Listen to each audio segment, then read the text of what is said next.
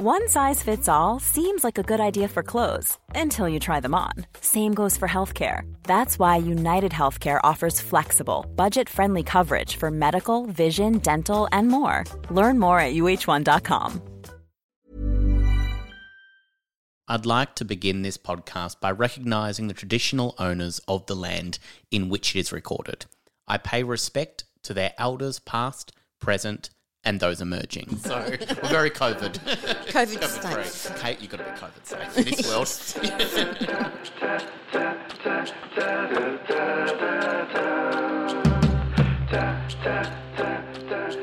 Hey there, everybody. Welcome to Nature or Nurture, the podcast where I interview fascinating people on the key milestones that made them who they are today. And I'm joined by someone I am a huge fan of. I'm very excited I get to meet this person in person, which is something that doesn't always get to happen. The great Tania Lacy, welcome. Oh, thank you, Sammy. That's quite the intro.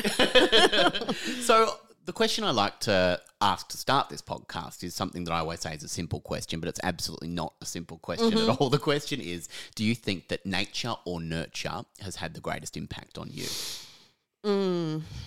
Wow. I think nurture. Why do you think that? It was a fairly tumultuous childhood that I had. So where did you grow up? Well, I was born in Singapore. Mm-hmm. And then we moved back to Toowoomba, where my parents were from areas around there. And then we went back to Singapore, and then we came to Melbourne. But the thing was, there was serious mental illness in my family, and you know, it was dangerous at times. It was scary at times. Violence, and not. This was from my grandfather, and he was basically an undiagnosed schizophrenic. Right. In a country town. Yeah. And so, yeah, it was a lot of upheavals. My brother has drug psychosis, and I've kind of seen that, you know, that it does present sometimes as schizophrenia. So for you, in being a child in that environment, how did you create your own childhood in that environment? Interesting. Well, I spent a lot of time in my room pretending to be other people. Yeah. And I used to practice. I remember I used to practice pulling funny faces. Sure.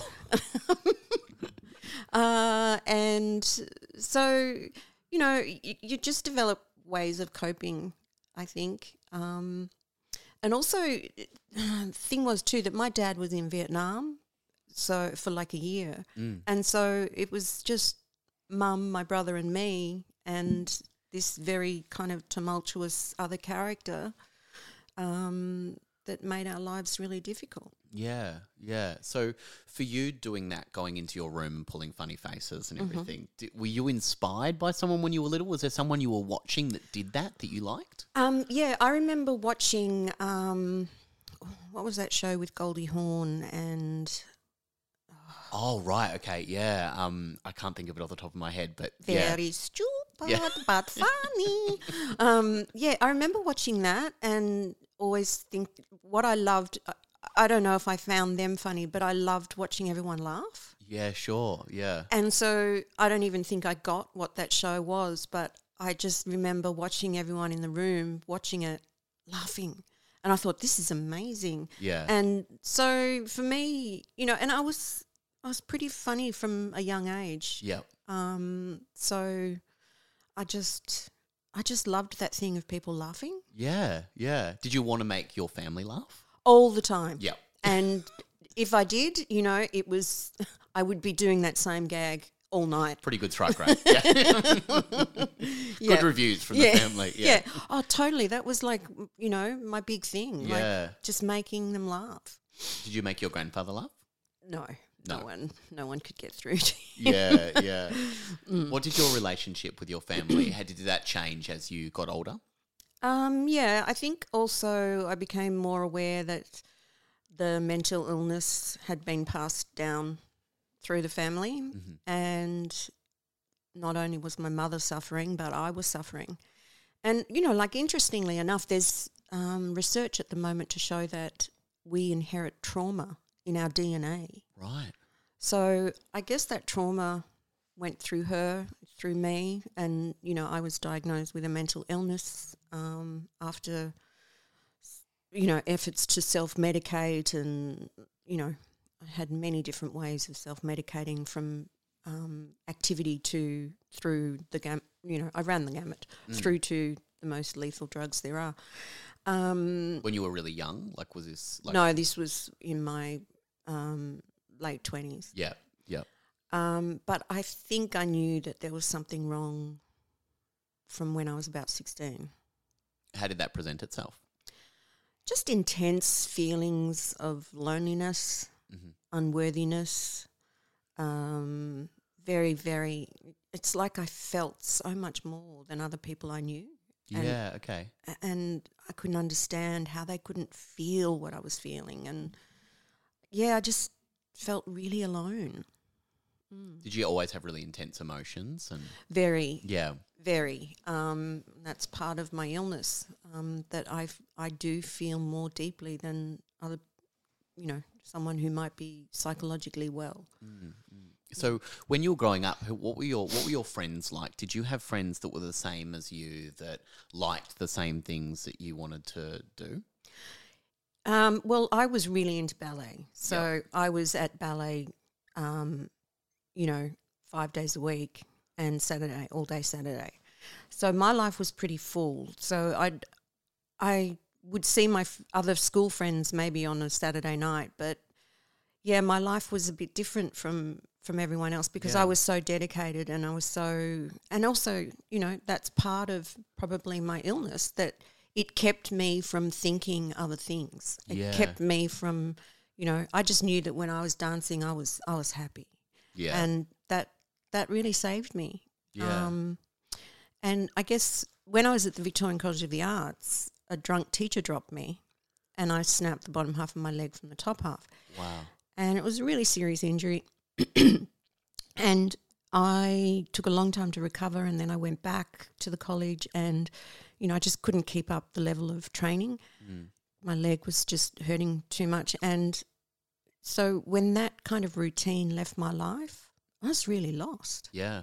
Because it was like taking a drug. Of course. Yeah, absolutely. You know, it was like I had my addiction sorted and it was called ballet. You had a routine and you were doing the same thing every day, like, you know, getting up and I imagine you were training for how many hours a day? Well, you'd do two classes in the morning, 3 hours, and then another class after lunch, another hour and a half, and then subjects on top of that. Yeah, yeah. So, yeah. So dancing was your life at that point. Yeah, that's all I ever wanted to do. I never thought I'd be anything else. But yeah. You know, even at the college, though, I remember lunchtimes were kind of like me performing in the common room and everyone laughing along. Yeah. Like, you know, I was pretty good at wearing this mask of presenting this clown and everyone thought it was hilarious. But, yeah, underneath I knew that things weren't right. Yeah. Did you always, like, even after you're making people laugh all the time, you're having a good time with people, did you still only think about dancing? Was anything in the back of your head thinking that you could do comedy full time? No. Yeah. And I wasn't interested. Yeah. You know, I was so in love with ballet. That's all I wanted to do was dance. And so, yes, I knew I could make people laugh and I knew that in high school and I knew that I could write funny things and I handed in a lot of funny essays.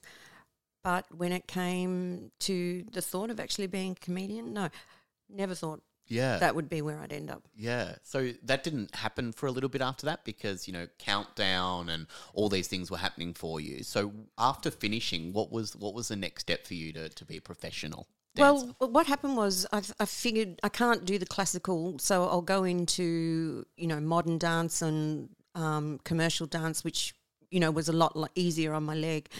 And then I was dancing on Countdown and I got asked to choreograph the clip for Kylie. Yeah, so Locomotion. Yeah.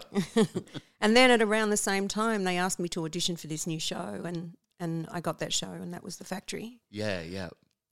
And that's where the only reason The only reason I got to do the things I did was because no one gave a shit about me. What at that time, did you feel like you had something to prove? Did you feel like you just wanted to be far away from your childhood? Why do you think that you started to explore different avenues other than dance? They presented themselves to me and I said yes, stupidly. Sure. Yeah, I can do that. You know. What was the training in that? Because, you know, you're naturally funny person, but how did you kind of twist that and make it your own thing and learn along the way? Because they didn't care. Yeah. They only cared about the guys. They didn't even look at my stuff before it went to air. Wow. You know, and they really just did not give a shit what I was doing, so long as I, you know, had stuff to fill in the time on the show. Yep. And then suddenly the stuff, you know, I was working with a director who, like me, was very rebellious, and we've decided that let's just walk into the Melbourne Club, let's just walk into the Herald Sun, let's just walk into Channel 7, let's just go and film it. And so we did that, and it started becoming really popular. And because, you know, it was a youth market that The Factory was for, of course they related so strongly to it because they've wanted to do the same thing, you know. Yeah, yeah. And so suddenly I became popular, and suddenly there was fan mail, and then suddenly they were like, it was almost like the executive producer was like, who is this girl? Have I met? Yeah. And with that popularity, they, I guess, then started looking at my work. But no, they wouldn't. They still didn't look at my work until it went to air, because after my work had gone to air, then they'd come up to me and say, don't you ever say that on television again. And I'd be like, well, maybe if you watched it before it went to air, you know, but after it goes to air, come on. Yeah. So, yeah, I just ran with this opportunity that, you know, and then I started writing characters and performing. What was your first character that you did that you really landed? Annette, the librarian. And then, you know, I did Carlos. No woman had been doing drag. Yeah. So I'd had this male character that when I was dressed up as Carlos, it quite shocked me, because I'd look at the reflection and think, I can't see me. I can't, you know. All those faces that I pulled came in very handy. So I started doing these characters. They became very popular. You know, I got ads doing those characters. Yeah. So it was really just – it was amazing that I was allowed to do the things that I did, and I just did them as fearlessly as I could. Yeah. And that's how I learned, you know, and there were some things that failed that just didn't go to air, and but there was a lot that succeeded. You know, I was churning out 20 to 30 minutes of television a week. Wow. That's a lot of television on one person. Yeah. And, you know, I was writing a lot of that, and the other stuff was just off the cuff. So was it scary? Were you terrified, or were you just too busy writing half an hour all the time? Again, I just fell into another addiction. Yeah. You know, I just lost myself in this world, and I wrote and I wrote and I wrote, and I would get up and I would go to work, and I would, you know, work all day, and then I'd be in the edit, and then I'd go home and I'd write some more, and I loved it because my life was full and fun, and, you know, but it essentially saved me again from heading down a really destructive path. Yeah. Were your family and friends shocked that this is what you were doing? Was it a surprise to them that all of a sudden you weren't just going to college and becoming a dancer? Was it a shock to them? It was a big shock to everyone, and I don't think they really liked it that much. Okay. They weren't very supportive of what you were doing? It was more that it was like, you know, if we'd go out and then everyone would come to the table wanting my autograph, and, you know, let's just finish our meal and go. Right. And it really puzzled me. I don't know why that was. When did you start feeling like people were catching on, like people that you knew, like friends? When did you think that people started catching on, going, oh, this is what she does and she does it really well? The first, I was actually in Sydney. I had a choreographing job in Sydney, and I was walking down the street with some of the dancers, and these two guys stopped at the lights and they were like, "Are you that girl from the television?" And I was like, "Yeah." And that was the first time. And then after that, it just exploded. Yeah. I don't know what happened. Like, it just went nuts. And it became, you know, like it was kind of hard to go anywhere. Yeah, yeah. What was that? How did that change your lifestyle in that way? Were you only just working anyway? Did you have much of a personal life at that point? I'd go out some Saturday nights or whatever, but no, because I was so dedicated, you know, again, dedicated, just writing, perfecting. Yep. I knew that I had a shoot on Monday morning, so and also I had to organise a lot of the stuff. I had to go and get my costumes. I had to go and, you know, there was no wardrobe mistress. Yeah. It was just, I'll organise it. So, you know, I had a really great run of being able to be experimental without anyone watching. Yeah. And then sort of by the time everyone had caught on, I was actually probably, you know, doing quite well. Yeah, yeah. What after that? What was your plan? Did you have a plan after that? Or were you just too busy focusing on the job at hand? I was just too busy focusing on the job at hand. And then, of course, they axed the factory and they brought in Countdown Revolution. And, you know, that was a nightmare to work on. It was just a nightmare. Why was it such a bad experience? Molly Meldrum was the executive producer. He was barely ever there. He didn't know what to do. Yeah, yeah. He was great at doing other things, but this was not his job. Yeah. And it was just a nightmare. They had like so many, and every week he'd come. I met this guy at Parramatta Market. He was spooking out the front of the butcher. He's going to be one of the new hosts.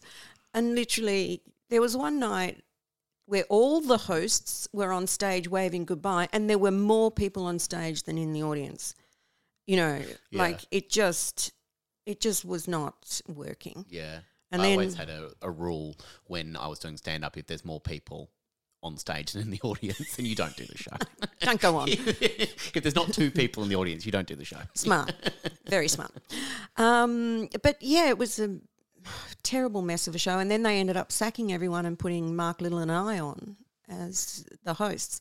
And Mark Little had a reputation as a really great comedian. I mean, he was doing Neighbours by then, but he really had a great reputation as like the comedian's comedian. Right. You know, like around town. But the more successful the show became, the more control we entered into this deal that was like, we want anarchy, you know, and then it just became like, no, stop tape, you can't say that. Why can't we? What? When it would turn out that that record company was giving airfares to Europe or America to go and interview someone, so no, we couldn't. It was cash for comment before cash for comment, basically. Yeah. Did you have people around you that you really admired or who you wanted to work with at the time? Look, the big gig was also happening at the same time, so I was watching, you know, all these amazing women. Wendy Harmer, Judith Lucy, Denise Scott, all of them, you know, just kicking goals on this show. And it was so great. But the thing was that at the ABC, there were no women in positions of power. So there were no women there to guide me. Yeah. There were no women there to advise me. It was very difficult. Whenever I spoke to an executive who was usually someone a good 20 years older than me who thought that I was a child and could shout at me. Yeah. You know, so there was never any respect for me and what I did. It was just, you know, these grumpy old men who would yell at me. Yeah. How did you keep going? How were you so resilient in that time? I guess I was, you know, and I still have this as an element of myself. When something, you know, pushes me the wrong way, I'm just like, that's fine. I'll show you. And I do. Yeah, yeah. I don't care what it takes. Do you think that's a big driver in your career? Absolutely. Yep. Absolutely. It has always been. That's okay. It's all right because I'll show you. Yeah. When did you decide to move away from Australia? Oh, look, I actually moved away from Australia before I actually moved away from Australia. You know, after everything that happened and I'd been through everything I'd been through, I became a writer. So I was living in this bubble where I was making a very fine living and I didn't have to deal with people. Yeah. And I was at the height of dealing with my mental illness. So it was perfect. It was perfect. I didn't have to deal with people. I just had to write this stuff and go to therapy. That was kind of what I was doing. And I did that for a long time and I had, you know, I got married and I'd had a baby and then we decided in 2015 to go to Germany. What was the decision to go to Germany? Because we didn't want our son to become a dickhead. No. By staying here. My husband is German and we wanted our son to be fully bilingual. Yeah, wow. So we were in a position to be able to give him that gift. Yeah. And so we moved to Germany and put him in a German school and he is completely bilingual. Wow. Were you determined to create a different childhood for your... Oh, so much. Oh, God, yeah. And I knew I was literally like, this stops with me. Like, this child is never going to feel the way I felt as a child. And I'm happy to say he doesn't. Yeah. We have produced a very well-balanced, motivated young man. And he's happy and he doesn't show any signs of mental illness. And, you know, I just really was determined that this child was going to be so well loved and never feel that way, never feel that alone feeling that I had at 3 and 4. So, yeah, he's my proudest achievement, absolutely. Yeah. A lot of people say that, you know, hurt people. That's the thing that a lot of people say that, you know, especially a lot of people that I've met in comedy have had really bad childhoods and they end up, you know, sometimes it manifests in very different ways. For you taking control of that, how did you do that? How did you go, I'm just going to take control of this and deal with this and it stops with me? Yeah, well, I did do a lot of therapy and it was very intense. I had to go twice a week for a year and this therapist was an expert in borderline personality disorder and he was tough. There were no excuses. There was no backing out. It was just full on. Yeah. And that really helped. But I guess I just never wanted my child to feel the feelings I felt, you know, and I just thought I have to love this child beyond anything, and I did. Yeah. And I really was determined that this would stop with me. Yeah. Was it hard to kind of put yourself second to that to go? Because, I mean, you would have been dealing with a lot of mental health issues at that time. Was it really hard to kind of go, this baby, I need to focus on the baby instead of kind of, I mean, you've been to therapy, but was there a time when you were kind of going, I just need to focus on the baby? Well, actually I don't know if this is an answer to the question, but often they say that when you experience trauma in your life, when your child reaches that same age, you will begin to freak out about that trauma for them. Oh, sure. Okay. And that definitely happened for me. So when he was about 3, I was back in therapy, you know, just really it just triggered a whole lot of stuff. And that was a really important time for me to be in therapy because that is when I could have made the mistakes. Sure, yeah. But I didn't. So, yeah. With hearing a diagnosis when you're going to therapy, like, you know, they say, you know, what your mental illness is and everything, is that easier to manage after you know what it is, do you think? Or I was relieved. I was relieved because I just sort of then I knew what I was dealing with and my husband knew what he was dealing with and it was just such a relief for both of us. How did it show itself? Like, when did you realise that this was maybe something that you were experiencing? Well, I actually thought I had borderline personality disorder a long, long time before I was diagnosed with it. Right. When I was reading a book about Marilyn Monroe, and the diagnosis for her was borderline personality disorder. I didn't know that, right, okay. And I'm reading it and I'm going, oh, my God, this really, you know, feels like me. And not the blonde hair and the beauty, just the way she behaved. And that started it. And that's when I sort of went on a journey, and I, you know, I had a therapist and I mentioned it to her, and she was like, I'm Sandra, and I'm just the professional your small business was looking for. But you didn't hire me because you didn't use LinkedIn Jobs. LinkedIn has professionals you can't find anywhere else, including those who aren't actively looking for a new job, but might be open to the perfect role, like me. In a given month, over 70% of LinkedIn users don't visit other leading job sites. So if you're not looking on LinkedIn, you'll miss out on great candidates, like Sandra. Start hiring professionals like a professional. Post your free job on linkedin.com/people today.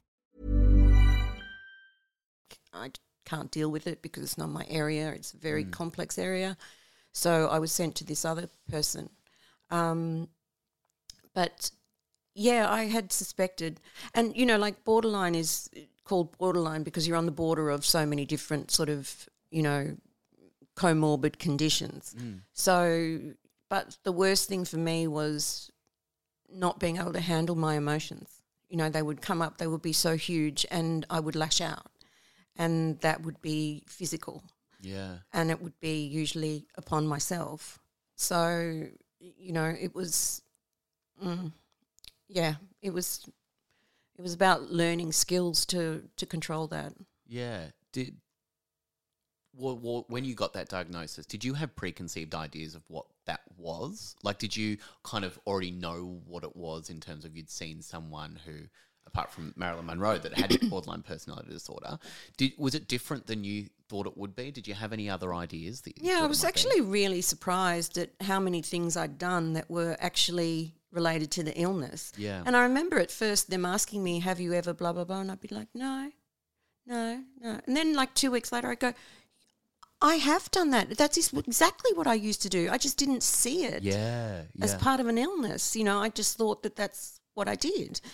So it was quite eye-opening. Yeah. Excuse my ignorance here, but is that something that's genetic? Is it from birth? You said it was passed from your grandfather, you think? Well, I think that you've got a situation here where you've got an undiagnosed mentally ill man who raised children who then my mother was 20 when she was married, had her first child at 21.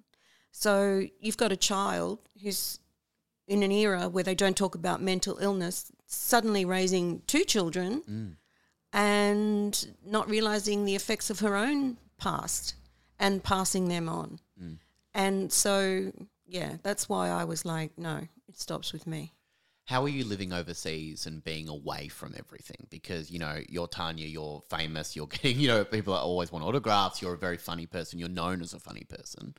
What was it like moving to a country where maybe they didn't know who you were? It was such a relief. Right. Yeah. You know, and I had never really done stand-up. Like I'd done a lot of comedy, but I'd never done straight stand-up, right, disciplined, okay. You know. You know, one-woman shows? Yeah. But I wanted to be at the point where I was getting a laugh every 30 seconds. Sure. You know, like I wanted to be writing that kind of – which takes a really long time to write that kind of stuff. Anyway, so the reason I got up on stage in Berlin and started doing that was because no one knew who I was. I could fail. Yeah. And I failed magnificently, you know, like for a good couple of months. Yeah. But it didn't matter. And then I got better, and then I just got better and better, and, you know, then I was headlining. And so it was such a relief to have the freedom to fail. Yeah. Because here I had become so afraid to perform, and there I just was really liberated. Yeah. What were you talking about? Were you talking about when you first started? Were you talking about your experiences back home? Were you talking about your childhood, your friends? I did stuff about being an Australian who's a non-drinker, because Australians over there have a really bad rep as big drinkers. Yeah. So I did stuff about me being a non-drinker.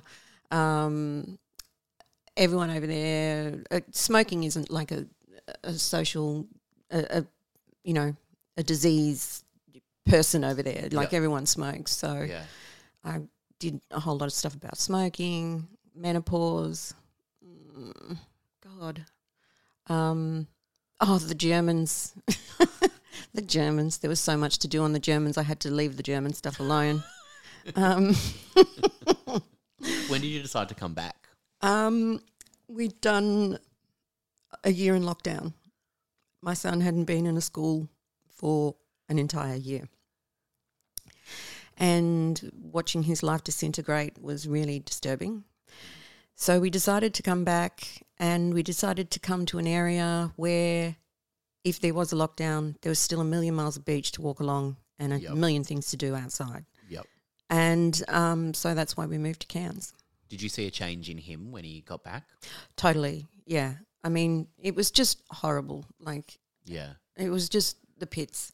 His school was online. His friends were online. Everything was online. He was just in his room online.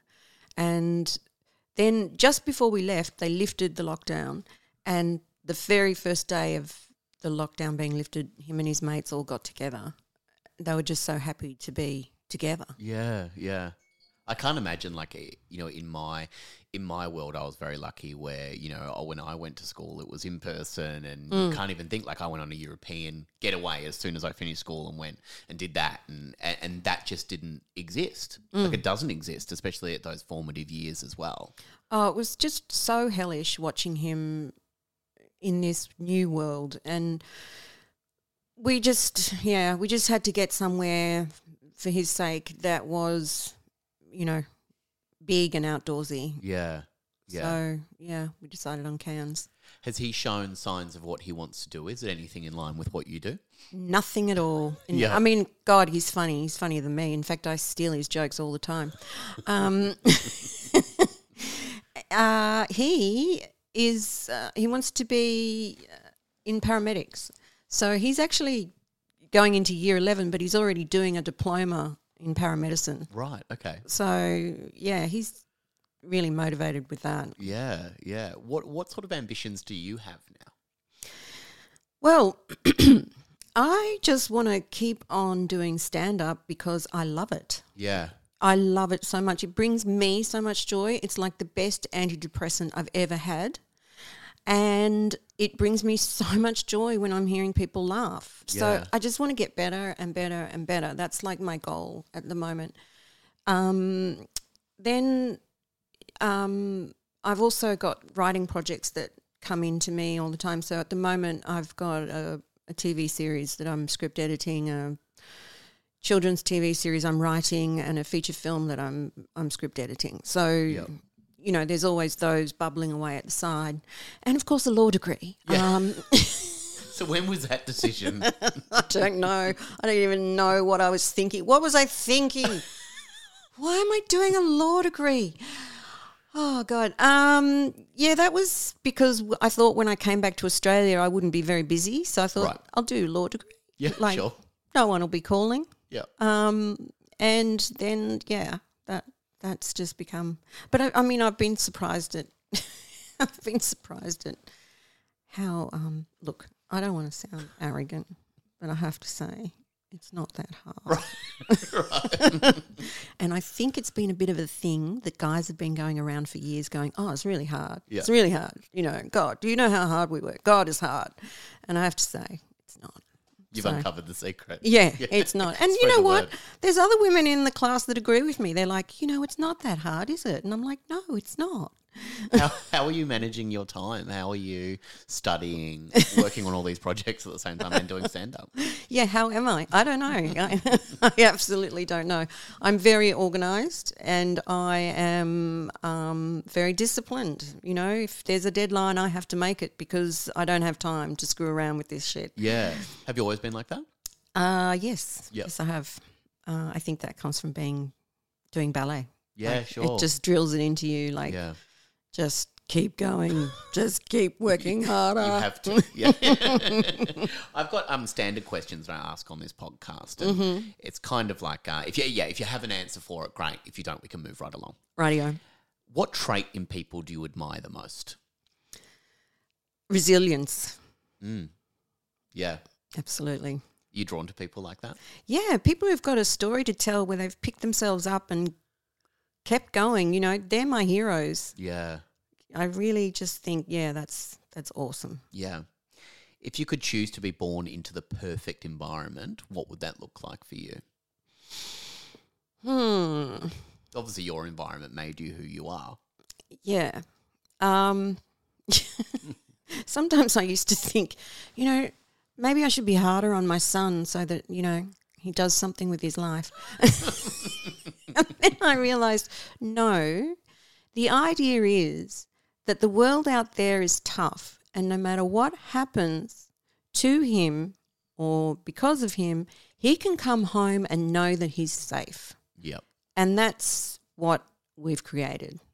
So no matter what it is, he knows that he is safe at home. There is not going to be any, crazy punishments and anything like that, that it's bad enough out there. He doesn't need it.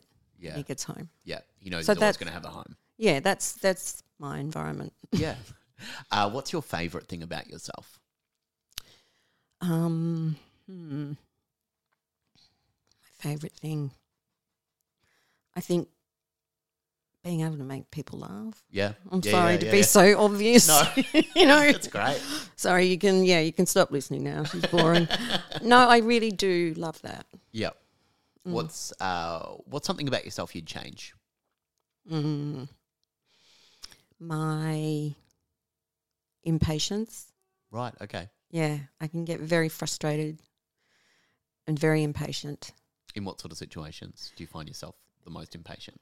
When people are fucking imbeciles. Yeah. No. When something's just not going as planned, or you're on a call to something and someone and some department and all that, I'm so impatient. Yep. And it's really horrible. I shouldn't be. These poor people have got a job to do, and I just get really like, can we just move this along, please? The voice changes. Yeah. Who influenced you the most? Oh, God, I've forgotten her name. What sort of thing did she do? She was on that show I was talking about before. Goldie Hawn? Not Goldie Hawn. She had long, dark hair. She used to do a lot of characters. Lily Tomlin? No, and she died quite young. Gilda Radner? Gilda Radner. That's it. Yeah. Loved her. Just loved her characters and loved her style. Yeah. Just thought, she was amazing. Yeah. She really influenced me. And Lucille Ball. I used to watch the Lucille Ball show and just be like, I want to do that. Yeah. Just loved how out there they were. Yeah. And just, that era of women too, it then went silent for so many years. You had Lucille Ball, Gilda Radner, Phyllis Diller. Yeah, Phyllis Diller, Lily Tomlin, all these women doing amazing things. Yeah. And then it was like it stopped, and it went silent. And none of these women were writing movies or being in movies. It was all, and it wasn't until sort of, I reckon, Bridesmaids came out that you saw a resurgence of people trusting that women could helm a film and write it. For God's sake, and produce it, 30 Rock, Tina Fey, it really was a very silent era for a long time. Yeah. And also when I first started doing comedy, the only way that people could make sense of women doing comedy was if they were unattractive or gay. Right, okay. And I'm not saying that as a slur. I'm saying that as people assumed I was gay because I was doing comedy. It was the only way they could make sense of the fact that there was a woman on stage or a woman on television making people laugh. And it really was very odd. Yeah. Who do you like now? Who do you like watching now? Kitty. Yep. God. I don't know. I watch so many people. Yeah. I love watching Dave Chappelle, even though I don't agree with so much of what he says. I just love his mastery. Yeah, sure. Yeah, but I still yearn for the days of Phyllis Diller. Yeah, yeah. You know, yeah. Those crazy wigs. And yeah. Maybe I'll start doing that when I hit 60. Phyllis Diller style. Yeah. And that laugh. Who do you choose to surround yourself with now, and has that changed over time?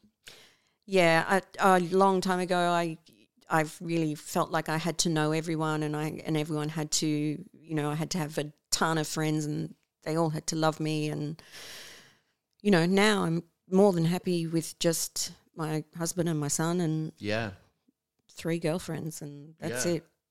Do you have friends all over the place now that you keep in contact with? Yeah. Yeah.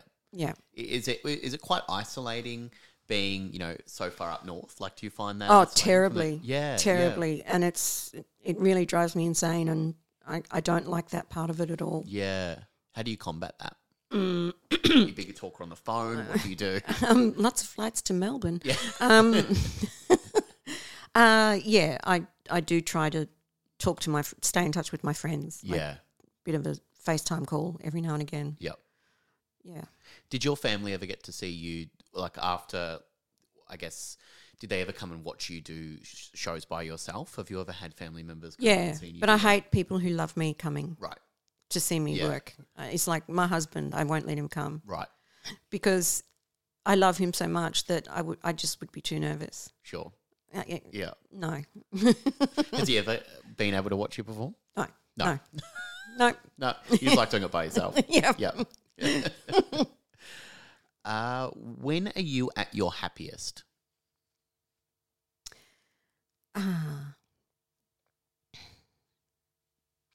When I am alone on a beach with a book. Yep. Which I sometimes just sneak off from the house and go and lie on a beach somewhere. Yeah. And just try and relax. Have a swim in the beautiful water. Yeah. I'm happy. My ultimate fantasy, I think, is to just be in a luxurious hotel room by myself for a weekend. Yep. To watch an entire movie uninterrupted. Yep. When are you at your lowest? When things... When I get told no, which is a lot. Is it still hard to hear no's? Oh, yeah. After all this time? Yeah. Yeah, it is. Yeah. Yeah, particularly when I think I've got a lot more to offer now and I'm a lot more skilled. Mm. And you're hearing no, and it's no because, well, you know it's no, not because you're not good enough. It's no because we wanted someone else for this part and you weren't right for it. But that still hurts. But, yeah, I find no hard, and I have a little bit of a sulk, but then I'm like straight back to, right, that's okay. Yeah, yeah. I'll show you. Is that the hardest part, do you think, of the industry, the rejection? Totally. Yeah. Totally. Yep. And no matter how long you're doing it, it still hurts. Yeah, yeah.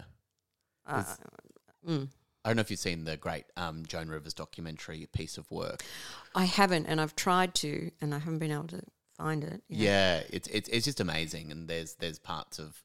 her where she talks about, you know, being, I don't know how old she was at the time, but she was about 80 years old or something, and going, and I'm still getting rejected, and still people say no all the time. Yeah. And she goes, that's just the hardest bit. It's awful. Yeah.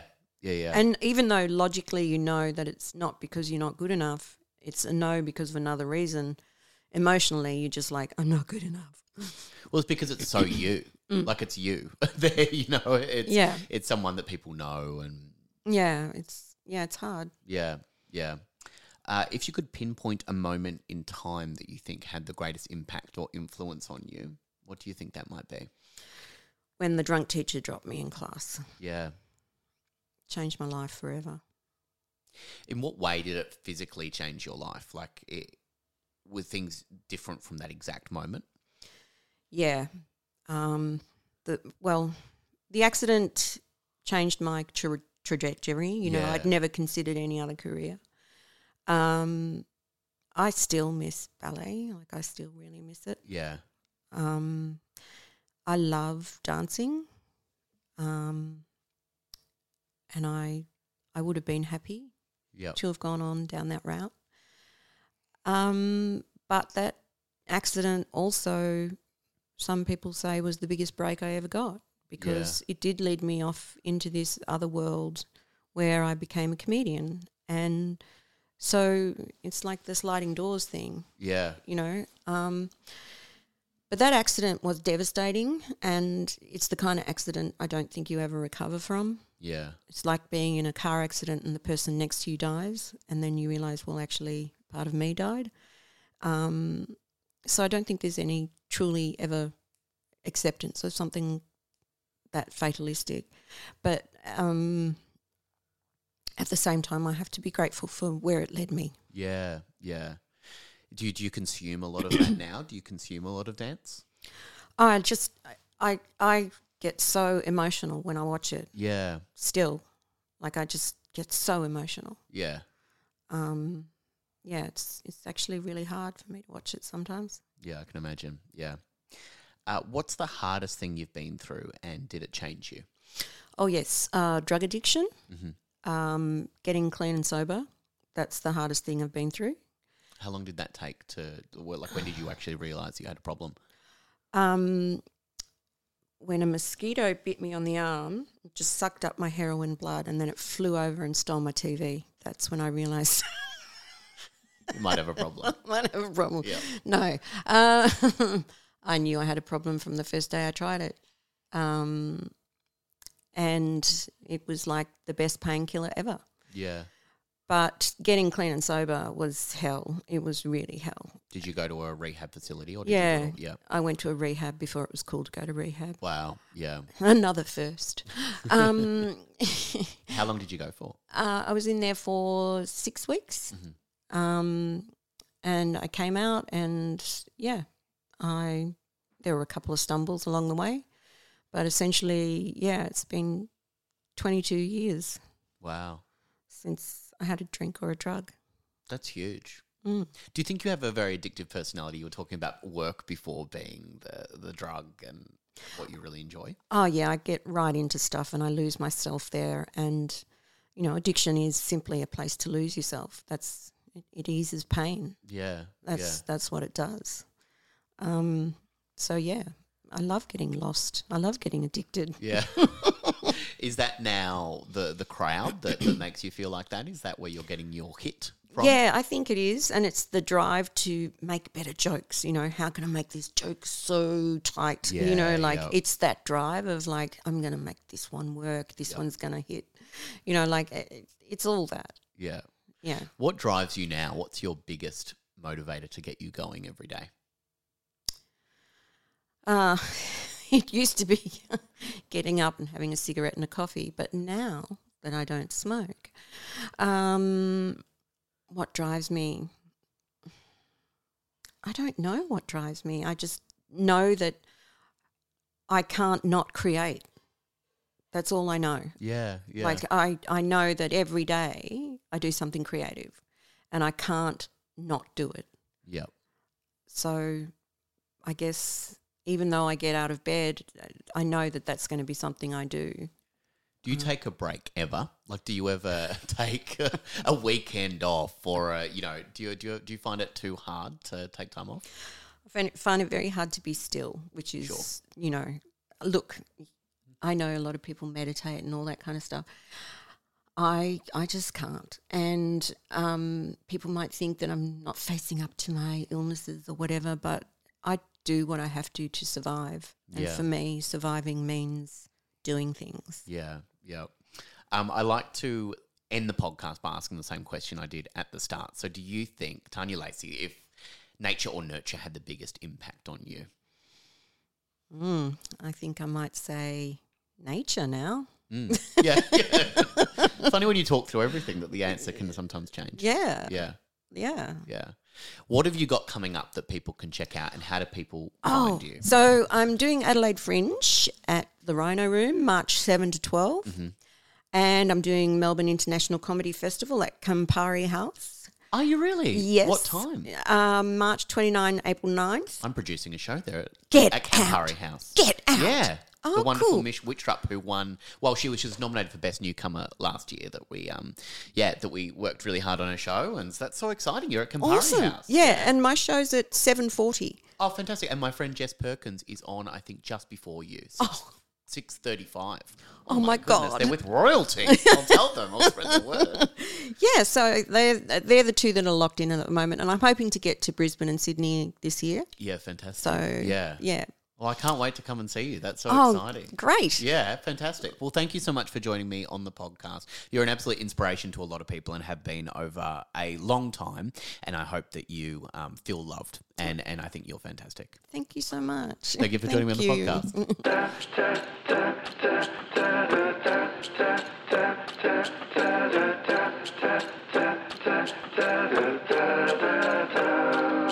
Thank you for listening to Nature or Nurture for this week. My name is Sammy Peterson, and you can follow me, Sam Peterson 91, on Instagram.